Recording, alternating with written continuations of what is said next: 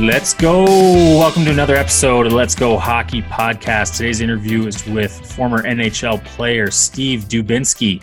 I'm Pete Kamen of Elevated Hockey, and with me as usual, Andy Heath of Project Hockey. And this interview was special because anytime you can talk to someone who played in the National Hockey League, it's it's awesome and definitely worth a listen. And for me growing up having a ton of injuries in our game, it was good to to listen to someone who who spoke on that and and talked about that and his different injuries and how he was able to bounce back and different things like that. So I'm excited for that part of the interview. What about you, coach?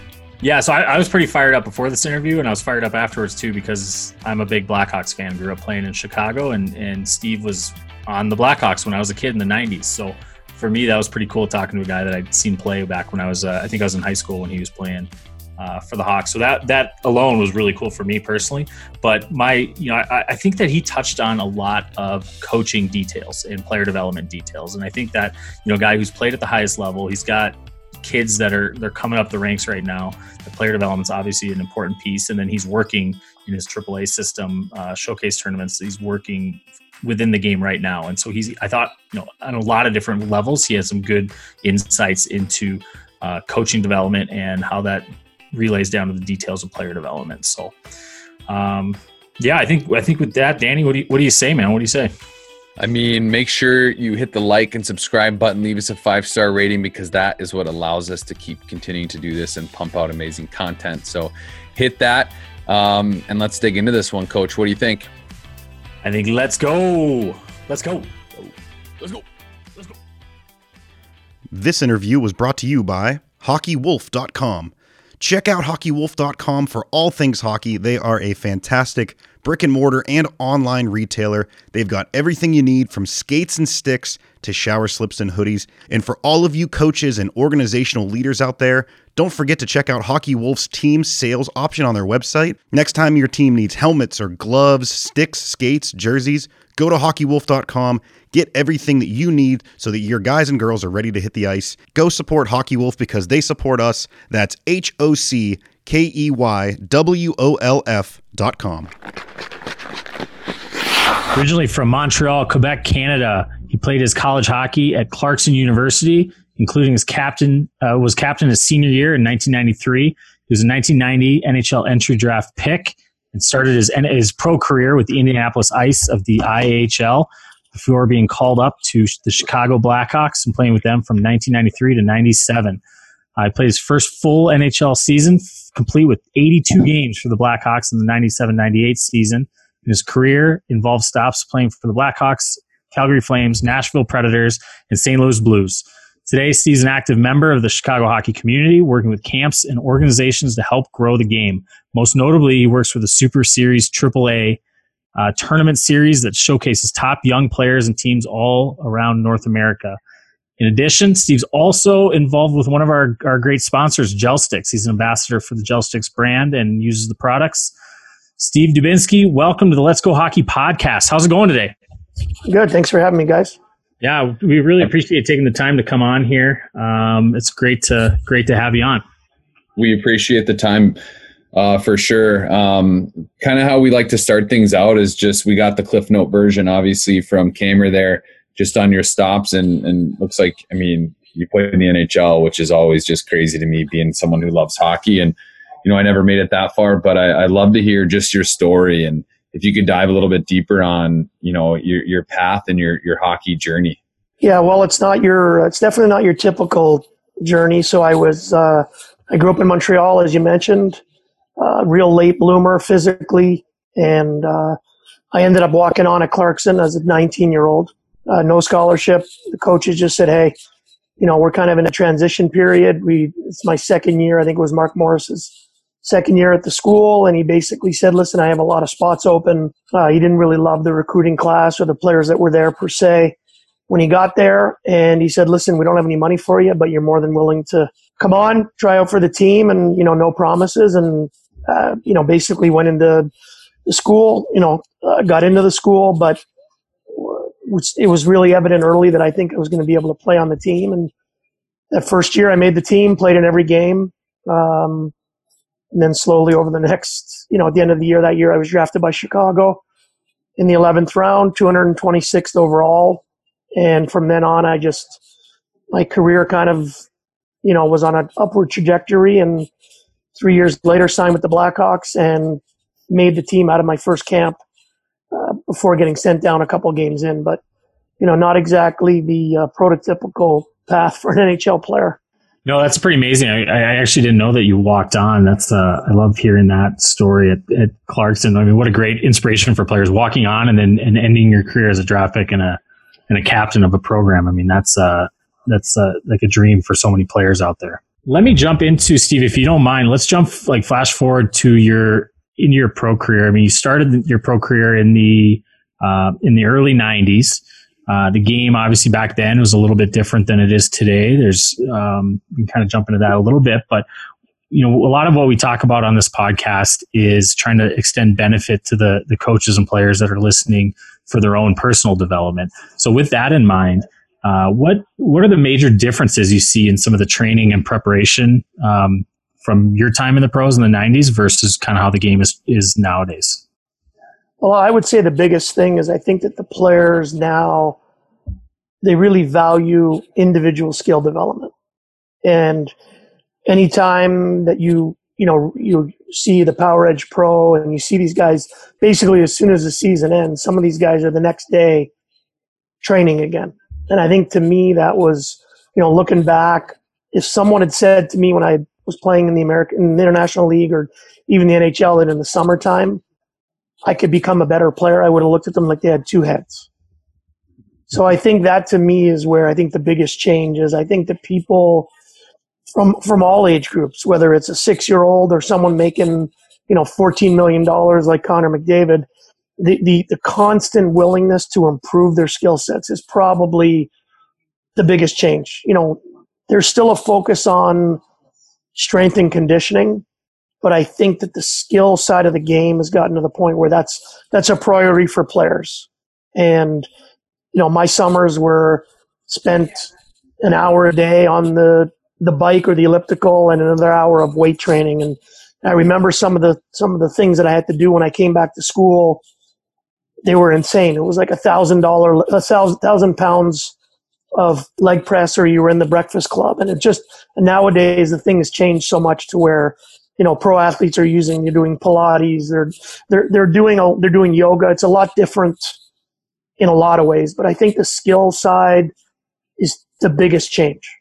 I'm glad you brought that up like the difference like some guys are doing yoga and they're doing more like just body maintenance and taking care of it. And i know that you had some injuries as you played the game and um, kind of on a personal level for me i had to stop playing for for different injuries and i mean you name it i broke it blah blah blah. And but um, kind of looking at your career and, and when you had different injuries, um, how did you how did you deal with that and, and what was your mindset there and um, do you see a big difference in how like if you had injuries like because I know like shoulders are handled a little bit differently that nowadays than they used to be and so I'm wondering uh, how just how you dealt with it, your mindset there, and and what you see changing for the better. Hopefully. Uh, well, I think you know the, my my injuries were kind of condensed. So I, I, had my first year in Calgary.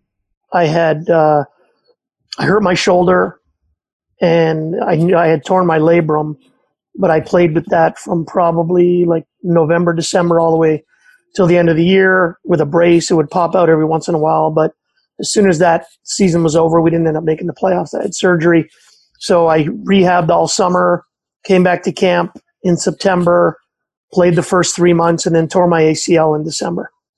So I had two, you know, major injuries in a short period of time. And, um, you know, I guess what, one of the things is when you're getting paid, you know, it, it eases the burden um, right. that you know you're going to be able to come back from an injury and be able to play. My knee injury, I actually was a free agent at the end of that year. Calgary did not re-sign me. I ended up re-signing with the Blackhawks on a two-way contract after being on a one way contract. So that was, a, you know, that was a little bit of a, of a kick in the teeth. The fact that I wasn't able to maintain my one way contract, um, and had to go back to the minors and kind of work my way up. So, you know, in terms of that, there hasn't, there hasn't been that much change in terms of, you know, whether the, the surgery itself is a little different. Now it's done, uh, arthroscopically. Uh, my, my middle son who actually plays college at RPI, he's had a a number of shoulder surgeries for a young player. He's had both of his shoulders. He's had two shoulder surgeries on his right arm and one on his left. And you know, for me, it's been a it's been a tough grind just having gone seeing him go through that. But at the end of the day, the the mental toughness that I had to endure, or any player, or that he's had to endure the last you know four or five years as a young player, sometimes weighs on you. But I think the key to that is the the ones that bounce back from that and can be better players truly are the ones that are going to succeed. And not only in hockey, just any aspect of life. I think the resiliency of dealing with the fact that you know you're not able to play and your teammates are having success and you know there's a lot of things that go into that um, but i think that as a player today you know when you're making you know four to five million dollars and you hurt yourself i don't know how much um, you know the, the teams are very cautious and the players are very cautious with returning to play because there's so much at stake and concussions is one. You know, my career ended on a concussion, so I can I could touch on that a little bit. That that's really an injury that that nobody knows what's going on. Like, and, and it's a hard injury because nobody nobody sees any scars, nobody knows the timetable, and I think that that that's an injury that has become predominant. And I just think that it's it's so different. Everybody has different symptoms. Everyone has different timetable. Some people could get knocked out and be back in a week.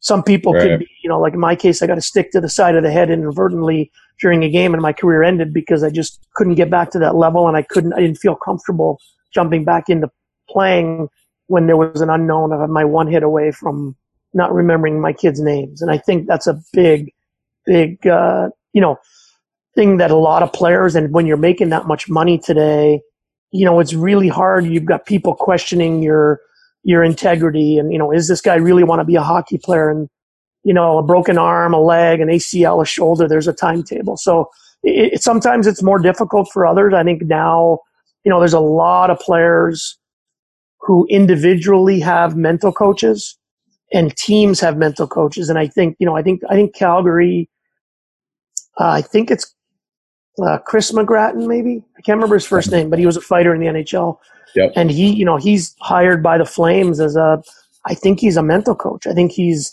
he's there as someone for the guys to talk to and, you know, go through time. People go through different phases in their lives and so having someone like that is a, is, I think is a big change. You know, we didn't have that. We had, you know, I had some great coaches over the course of the years. Uh, you know, Barry Trotz, Joel Quenneville. You know, I played for Brian Sutter, Daryl Sutter. I mean, you know, your wide array of of coaches that all had different mindsets and all treated players differently. And, yeah. you know, that's something we can definitely touch on as a, as a youth coach. I've been a coach a lot of years and I think the best coaches are the ones that really can relate to each kid individually rather than it being, you know, the sum of the whole group. And I think that's a downfall of some coaches is they expect every player to play the same way. And that's not the case. Yeah, I totally totally agree with you there. Um, just how big uh, of an impact coaches can have, and obviously you just named a few that you got to play for. Uh, do you do you want to talk about those coaches a little bit and just how they impacted you as a player? Um, not only when you were going through injuries, but just I mean when you were playing the game, and and even if there were some when you were in youth hockey um, that kind of impacted you in a in a positive way or or however you want to talk about it. But if you can dive a little bit deeper into some of these coaches that you've you've had the privilege to play for. Yeah, I mean, you know, the funny thing is, is when I really look back, let's say at my youth, my youth hockey, I, I really can't pinpoint, let's say, one coach who really had an impact. You know, the, the thing that I always used to tell people was that the one downfall, and I, the game has changed a ton, and it's not even a downfall, but the one thing that has definitely changed in youth hockey is I literally went to college and that was probably the first time that I really was ever taught how to play the game of hockey.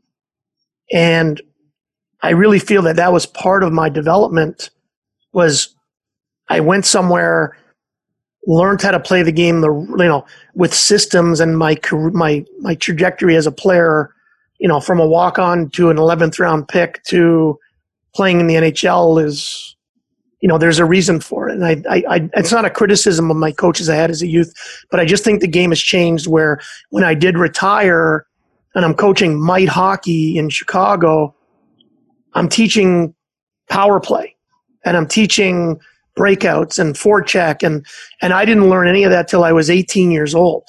And I think that's definitely something that I'm sure not everybody had that. I had some great coaches. I had good people. I, you know, I played like Bantam C hockey. So how much, how much are these guys going to really teach me at 13, 14 years old? So, you know, I, I don't, I don't think it was necessarily their fault, but realistically, at the end of the day, the coaches when I got to Clarkson was Mark Morris, you know, real hard nosed, not a great X's and O coach, but a really good motivator. Uh, we had a good team. We ended up having a bunch of NHL players on our team. And just, you know, post that, I had Daryl Sutter was my first coach in the NHL with Chicago, and his brother Duane was my coach in Indy. Two very, very similar coaches, high expectations. You know, you're not going to get much out of them, but, you know, you knew what they expected you to do as a player. Um, we then went into my next coach was with Chicago was Craig Hartsburg, who ended up being great for me because he really just I did my job. He he, he dressed me for 82 games, and you know really was a you know more of a players coach. That's what I would say Hartsy was.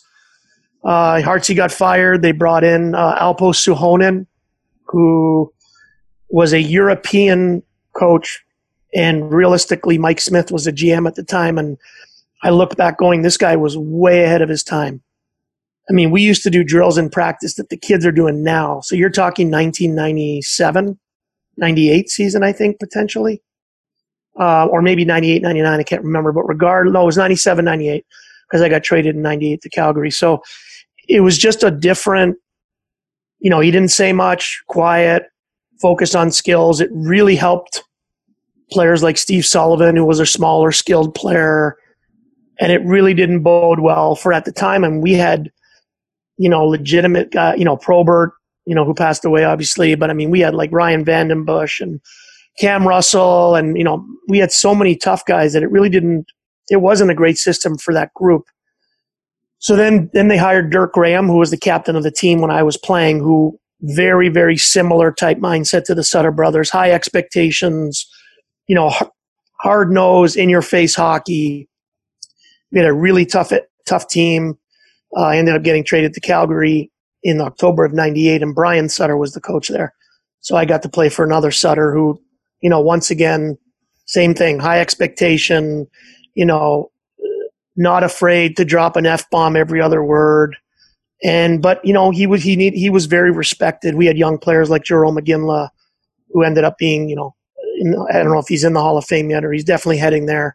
Um, you know, just Theo Fleury was there at the time, and we just had a very, but we also had a very young group, and we didn't have a lot of success as a team, but we had a lot of really good players who were, you know, kind of on the cusp of, you know, Derek Morris ended up being, you know, really, really great player. So uh, then at the end, so then I got injured, um, and then ended up going back to Chicago, and I'm trying to think who the coach was. Oh, you know what? Guess what? It was Brian Sutter.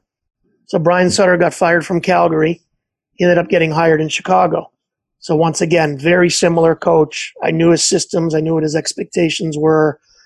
That year, I ended up getting traded to Nashville and Barry Trotz was the coach. So I played the last 20, 27 games in Nashville and I played with, with guys on the top six. I was a top six forward in Nashville. I scored t- seven goals in, I believe, 27 games. That was more than I'd probably scored in my entire career total.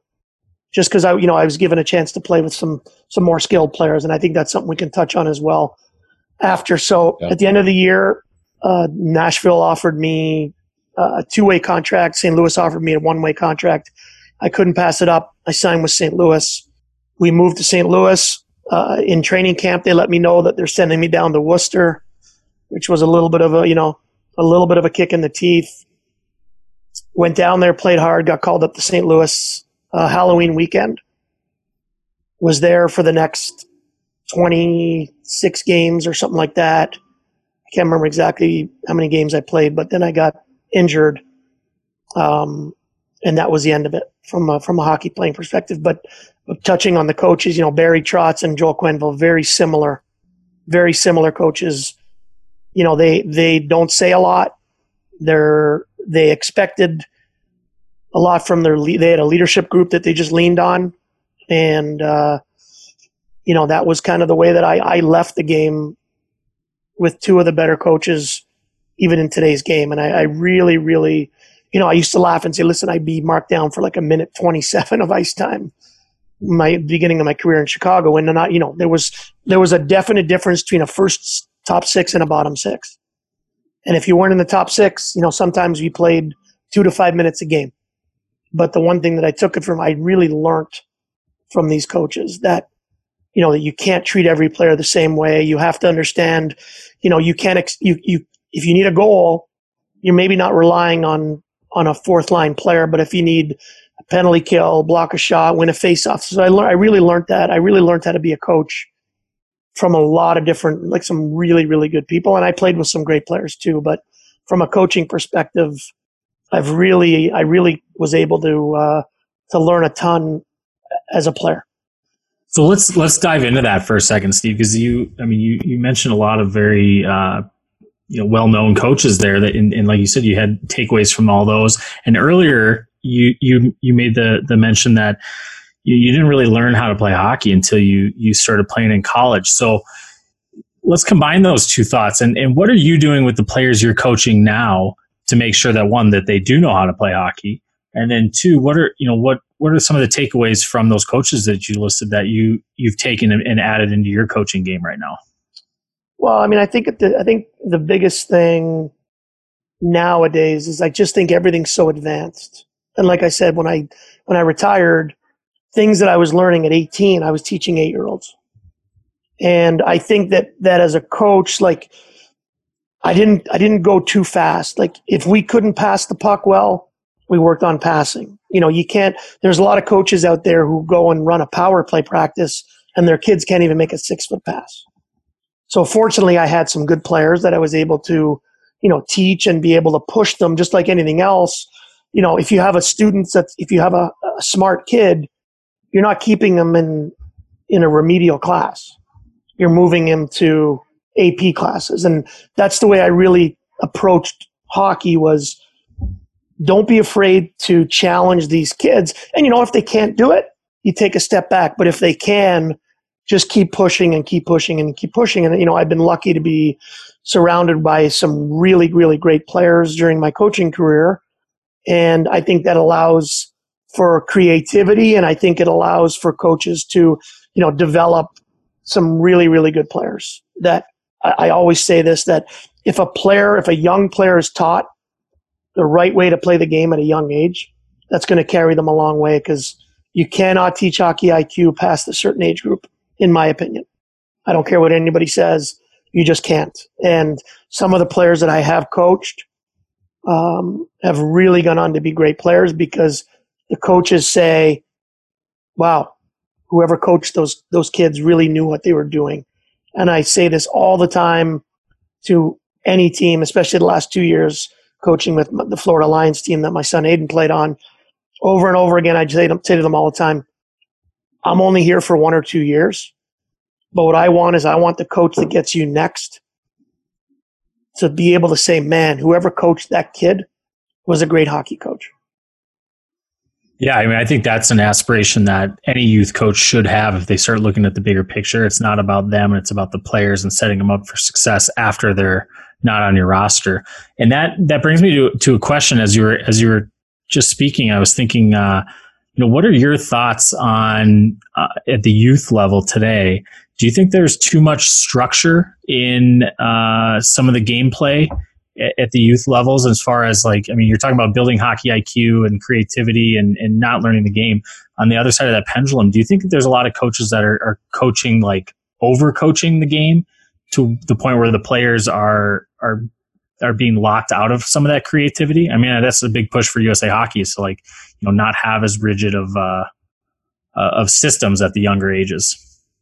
Yeah i think there's a fine line. I mean I, I don't think that i think you know if you keep it you know, at the young age levels, there's a power play that might, you know, you might just have an overload or you might just two on one the puck just because you have one extra guy. So I agree with you. I think sometimes, you know, people try and be a little too you know, creative with what they're teaching. But with that being said, I've always been a firm believer that if you teach players to play the game kind of at the next level of what it's going to be, I think that really improves them. I'm, I've always been, I've always thought that, you know, if you pass the puck hard, if you finish your checks, if you angle the, if you angle a neutral zone, like things, things that are, that really separate high IQ players. And if you teach players at young age levels how to do it and why you're doing it, like, like a first four checker, there's a lot of first four checkers that go in and think they need to separate the, the, the, the man from the puck. No, no, no. The F1's job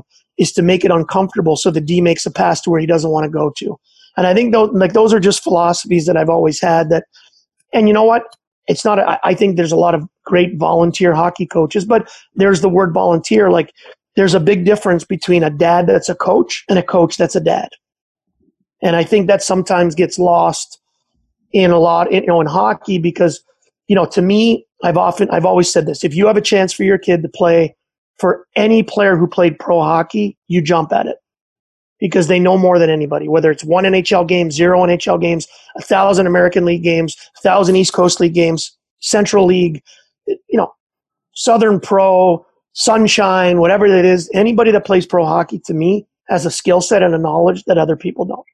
I would agree with that. It's like, it's tough to know it unless you're in it. And something that you kind of touched on briefly, just how you were traded um, in the NHL. What was your mindset when when that happened? Like when you said, "Hey, you just got traded." What was kind of going going through your mind at that time, and how did you handle that? You know what? I was actually happy because I wasn't dressing in Chicago. So it was a situation where I was looking for an opportunity. Uh, Dirk Graham was the coach. They had brought in legitimately the toughest. They probably they definitely had the toughest team in the league. I mean, you're talking six to eight legitimate heavyweight fighters, of which I was. I was not a fighter. I was a physical player, but just not a fighter, and it didn't fit. I didn't fit in with the mentality that the group had. So for me, it was a great situation. I went somewhere where I was going to play, and um, you know, it, the second time was when I got traded from Chicago to Nashville it was a situation where I was in the minors. And I just, in order to get a chance to play, I had to go play in the minors with Nashville's team in Milwaukee, but I succeeded and I got called up and had, you know, a great, you know, last third of the season there. So everybody has different, I mean, there are most of the time, if you look at, especially in today's, you know, contract world and cap, there's not a ton of trades anymore. You've got guys locked up for six to eight years at 56, 50, 60 million dollars. There, there's not a lot of it. The game has changed in that sense. Most of the time, guys are traded when they want to get out. Yeah. Yeah, I would say that. And um, I had my coach growing up, Jimmy Johnson, who played at Duluth and played the NHL for, a while. Um, I got traded in the USHL from Tri City to, to Des Moines, and I didn't take it very well. And then he called me. He's like, "Heater, you got you have 20 new friends." Like if you think about it, like 20 new teammates, 20 new contacts in the hockey world, and with the hockey world the way it is, like I didn't know it at the time, but now some of those guys that I got traded to, it's like okay, now you, I mean, you have all these new friends and these new bonds, and so for me, I, I, think that's that's huge. And like, I mean, nobody likes to get traded, but in your situation, it sounded like it worked out, and it, and it also allowed you to play with um, a ton of unbelievable hockey players. Like just going through your hockey DB like Chris Chelios, Theo Fleury, Keith Tkachuk, Doug Weight, like these guys aren't your uh, average hockey players. And so if you want to maybe pick one or two of them and um, not necessarily give us like a funny story, but more in the lines of like what they did that made them who they are or what you thought was different between, you know, Theo Fleury and someone who wasn't uh, obviously at his level. Uh, I mean, I think that the I think the biggest thing that I would say was just I think the preparation that these guys had and the like a guy like Chris Chelios who you know is just he was a great leader. He knew his he knew it. You know he wasn't the most skilled player, but man, could he compete? And nobody nobody fought harder than that guy. He fought for his teammates. He you know he was my first captain, so I was able to to really experience that. And then at the end, my last year you know, the captain of the Blues was Dougie Weight, who, you know, still to the day we stay in touch. I mean, he's just solid person, you know, looked after everybody in the room. I mean, they're, you know, hockey is one of those sports where everybody really cares about everybody in the room. There wasn't, there's not this individualistic, you know, mindset. And I really think that, you know, over the course of the years, I mean, Jeremy Roenick, Tony Amonte, I mean, the team, some of the teams, some of the players I played with, you know, St. Louis, Tkachuk, Weight, Chris Pronger, Al MacInnis. I mean, I, it doesn't get much better than that. I was really fortunate to play with some, some really quality players. And, you know, and the, the nice, the, the, the unfortunate part about my injury in St. Louis was really the fact that I was, I had finally found like a, a comfortable role. I was turning 33, which is crazy because now you're basically retired from hockey at 33. But, um, you know, I'd found a role. I was a third, fourth line center, first penalty killing unit, playing 14 minutes a game on a team where the coach, they didn't, he didn't, Joel didn't care if I scored a single goal the entire year he just he just put me out when I, he knew what I could bring to the table. You know, some for you know, unfortunately, like I said, I was at 33. Maybe maybe it was based on the amount of games I'd played, the maturity level. Like I look back saying, like I my best year of pro hockey was when in Indianapolis. I think it was 96, 97. I was down there for most of the year, and I scored 35 goals in the minors and it was just an ability to, to have confidence to go to the next level and do the same thing. And I think that every player is different. You know, everybody talks about, you know, there's always guys talking about you need to dominate a level before you move up to the next one. And, you know, I'm not saying that's wrong, but I don't know if I agree with that 100%. And, you know, maybe my ability to get the opportunity, I was 33 years old, to really fit into a role where literally my, my thought process was if I hadn't gotten injured, I might have gotten three more years with the Blues, and I would have been a third, fourth line penalty killing forward, win faceoffs, and maybe won a Stanley Cup. You know what I mean? There's a lot of a lot of things. So it, it, it could have something to do with the fact that I was a late bloomer and maybe I just needed some time to develop. I don't know, but I agree with that. It's every career is different. I mean, some guys nowadays you got so much skill. I mean, you know, you talk about Keith Tkachuk's boys. I mean, just great players, you know, leaders. I mean, they definitely they don't fall far from the tree in that in that sense because they even though they're a little bit different than Keith, they still play with that same you know attitude and skill sets. And you know it's funny how the some of the kids really really play like their dads did. So you caught you sparked my interest on one of the things you said is um, you know i'd love i grew up in chicago. I'm a blackhawks fan. Um, Chelios was like I played D in a team growing up, you know, in the suburbs of Chicago, and, and Chelios was my guy. Like he was my favorite player growing up. Um, what? So I'm going to kind of go off script here and ask you, like, what what's a takeaway from Chelios that maybe that you would give to like a player you're coaching now? Um, your experience being able to play with such a legendary defenseman, legendary captain. And you mentioned some preparation and, and the way he battles and competes. But what what's a, a pull from Chelios uh, that you would extend to your your players or that you're coaching? I mean, I I think the I think the biggest takeaway from Chris was like, you know, he was 5'10", 175 pounds, 180 maybe on a you know maybe at the beginning of the season. But I mean, here's a guy who literally could play the entire game. I mean, I saw something the other day. I started following this. Uh, I don't know if you follow it or not. It's this Vintage Hawks account on Twitter, and like they showed him fighting Chris Pronger because Pronger had slashed uh, a kid in the back of the legs, and at, at 44 years old, he played an average of like 18 minutes a game in Detroit or something, and you know he used to, he was known for riding the bike in the sauna to keep yeah. his to keep his fitness up. And um, he a lot of the stuff people don't even believe. People don't want it. They they have like, what do you mean he was in the sauna? No, hundred and you know two hundred degrees, and he's riding a Monark bike for forty minutes after a game. And they're like, they just they, just it's unheard of. You know, he's a he's a you know it's kind of funny because I think he would admit it that you know, similar to Duncan Keith, because Duncan Keith, I've heard some things that he said that he, you know, he's not the most skilled player, and but you know, his compete level, his IQ, you know, his, his willingness to battle and not be afraid of anybody. I mean, they, they've kind of have very similar characteristics. I never played with Duncan, but having played with Chris, I see a lot of similarities in those two players. Obviously, one's a righty, one's a lefty, but you know, Duncan can play 40 minutes a game, same way. Like he just doesn't get tired. And and it wasn't like these guys don't work. These guys yeah. are working. It's not, you know, Nicklas Lidstrom, and he's one of the best defensemen in the history of the game.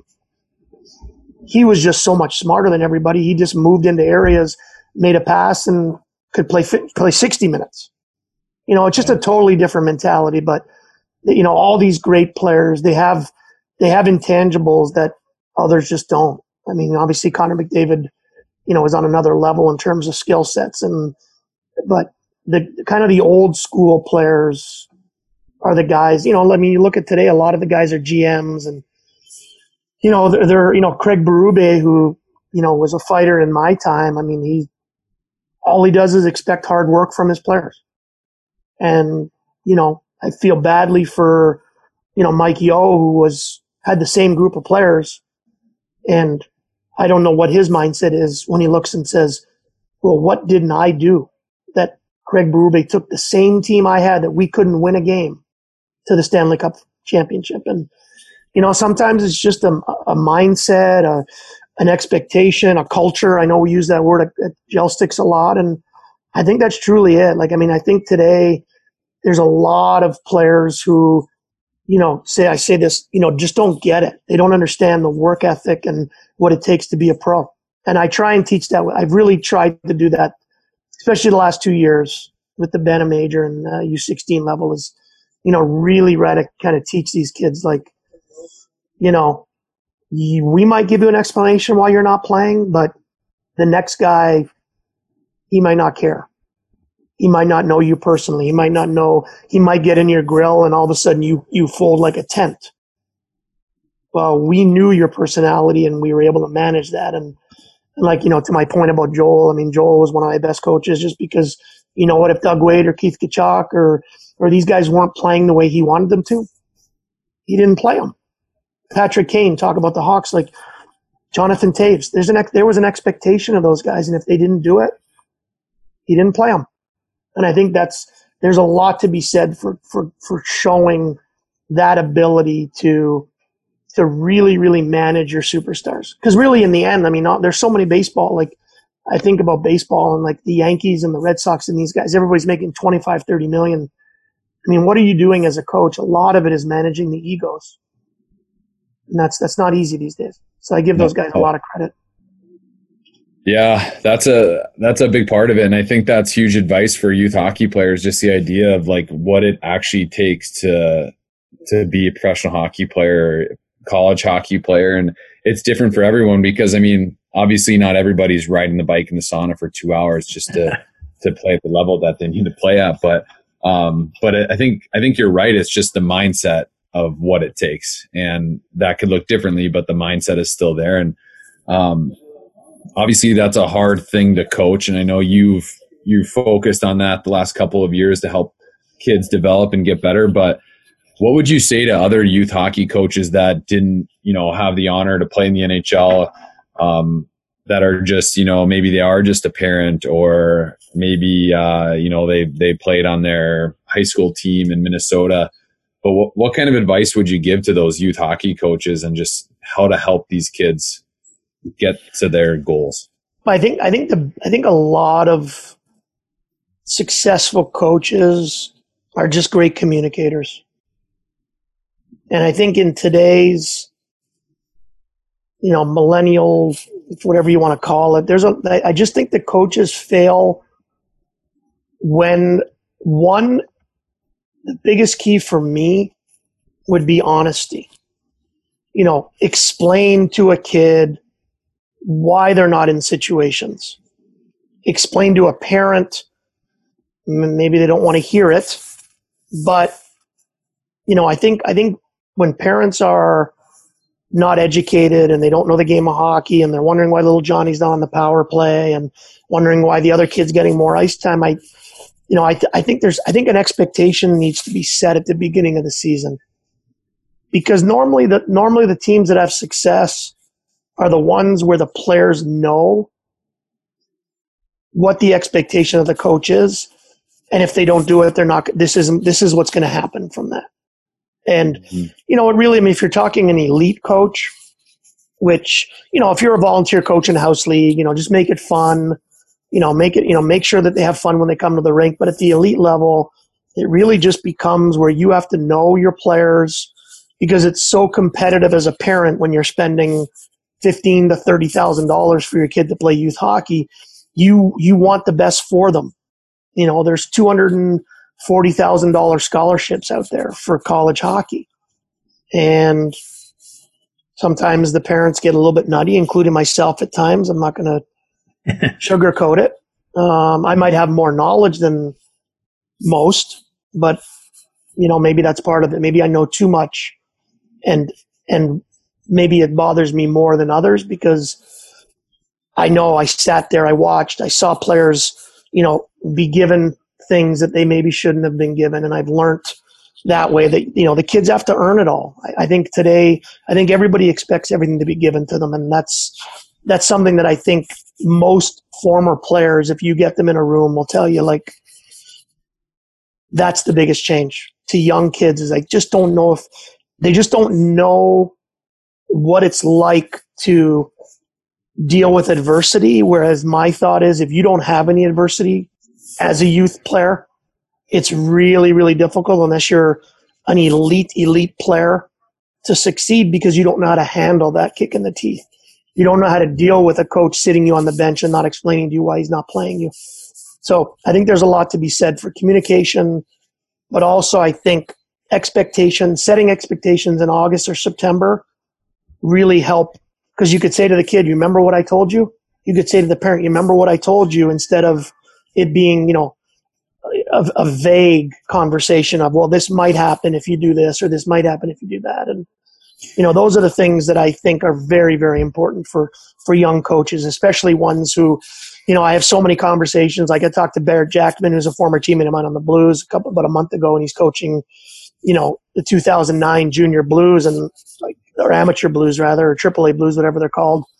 And I said to him, I'm like, are you sure you're ready for this? Because it is really intense and it's not easy sometimes to deal with the, with the parents. So. Yeah, well, I think I think you're exactly right, and I think there's a couple huge takeaways for the um, for coaches out there you know, setting the expectations at the beginning of the season, I think is imperative. Like, I think every coach should be doing that at every level, no matter what, what, what they're coaching. I also, I'll take it a step further too. And I'd recommend that, uh, you know, coaches would, could potentially like keep those lines of communication throughout the season, even if it's not on a daily basis or after every practice or game. But, you know, in my experience, when I've been coaching, I've found success with doing a, like a mid-season meetup and a pre-playoff meetup too, to kind of set the expectations. Like, midseason readdress what you did at the beginning of the season, keep everybody on track, remind it, and then before playoffs, like some people lose their minds when it comes to playoffs. Like readdress that again and say, this is the game plan. This is what we're doing. This is our goals and our intentions and just make sure everybody's on the same page. I think you can, you can squash a lot of problems, um, at the youth hockey level when, when that line of communication is open.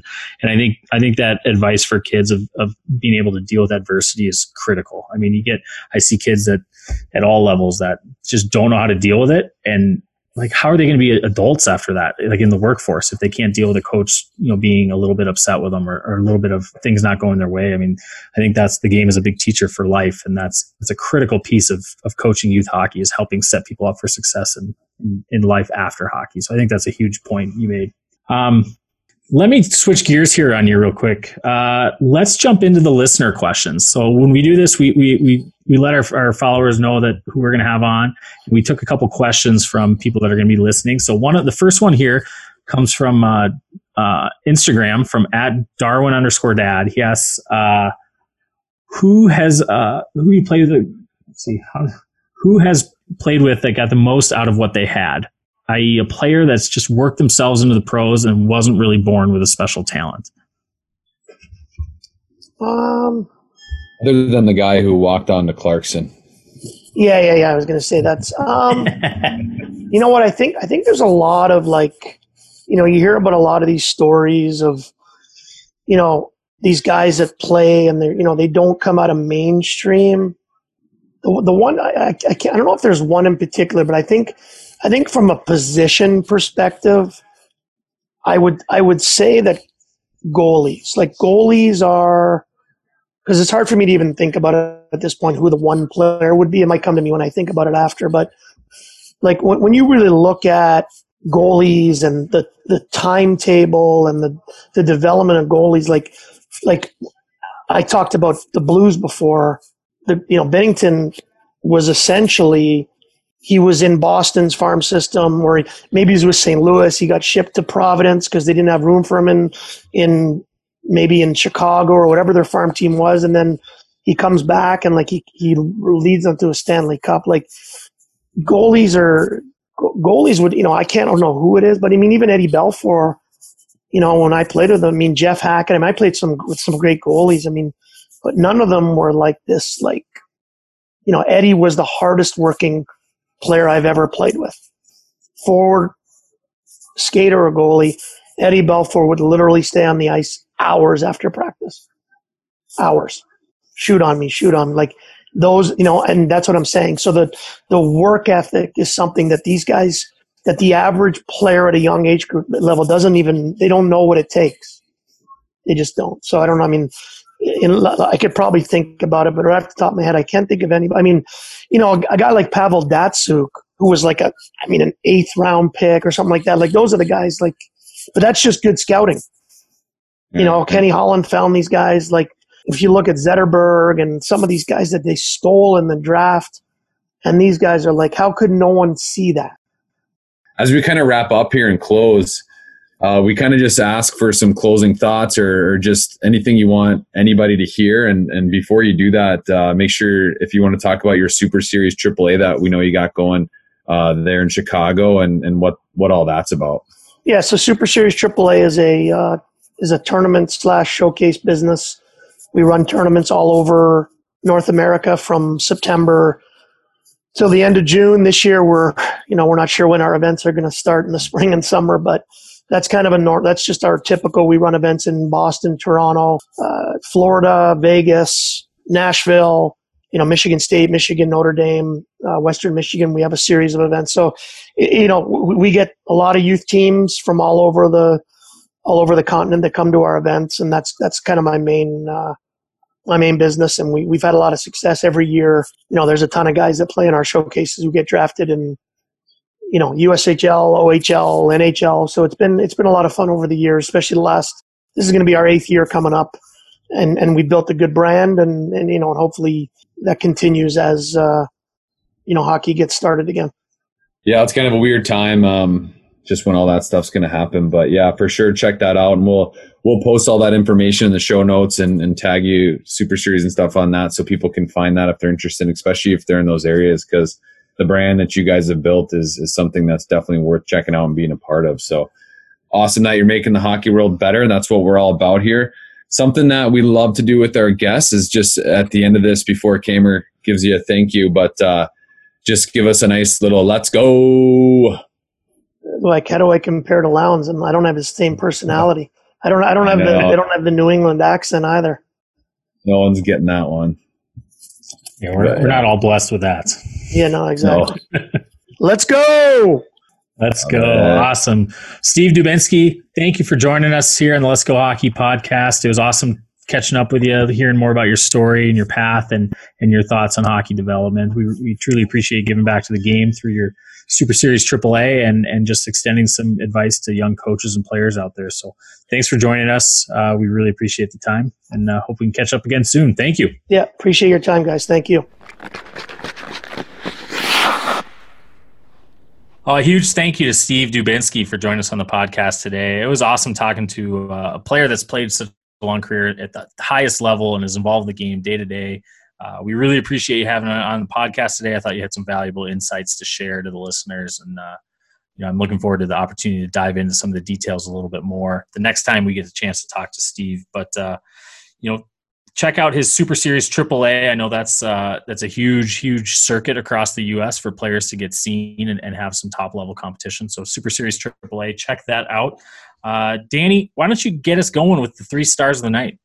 Yes, three stars of the night. Number three, uh, third star, just his advice for youth hockey players. And, you know, anytime that somebody who's played in the National Hockey League is giving you advice, you just listen and you learn and you take it all in. So um, definitely go back and re-listen to that part when he talks about that because he dives into it and it's something that all players should listen to. And then second star of the night is just work ethic and how he talked about Chris Chelios and how this guy would ride a bike in the sauna um, for hours, cranked cranked heat and um, just so he could play at the level he wanted to play at, and just so he could play the amount of minutes that Chris Chelios played. And coach, I know you love that part, being a Blackhawks guy, and um, I see him more as a Red Wing, but that's all right. Um, so th- those are my biggest biggest takeaways. What uh, what do you ha- what do you have for our first star of the night?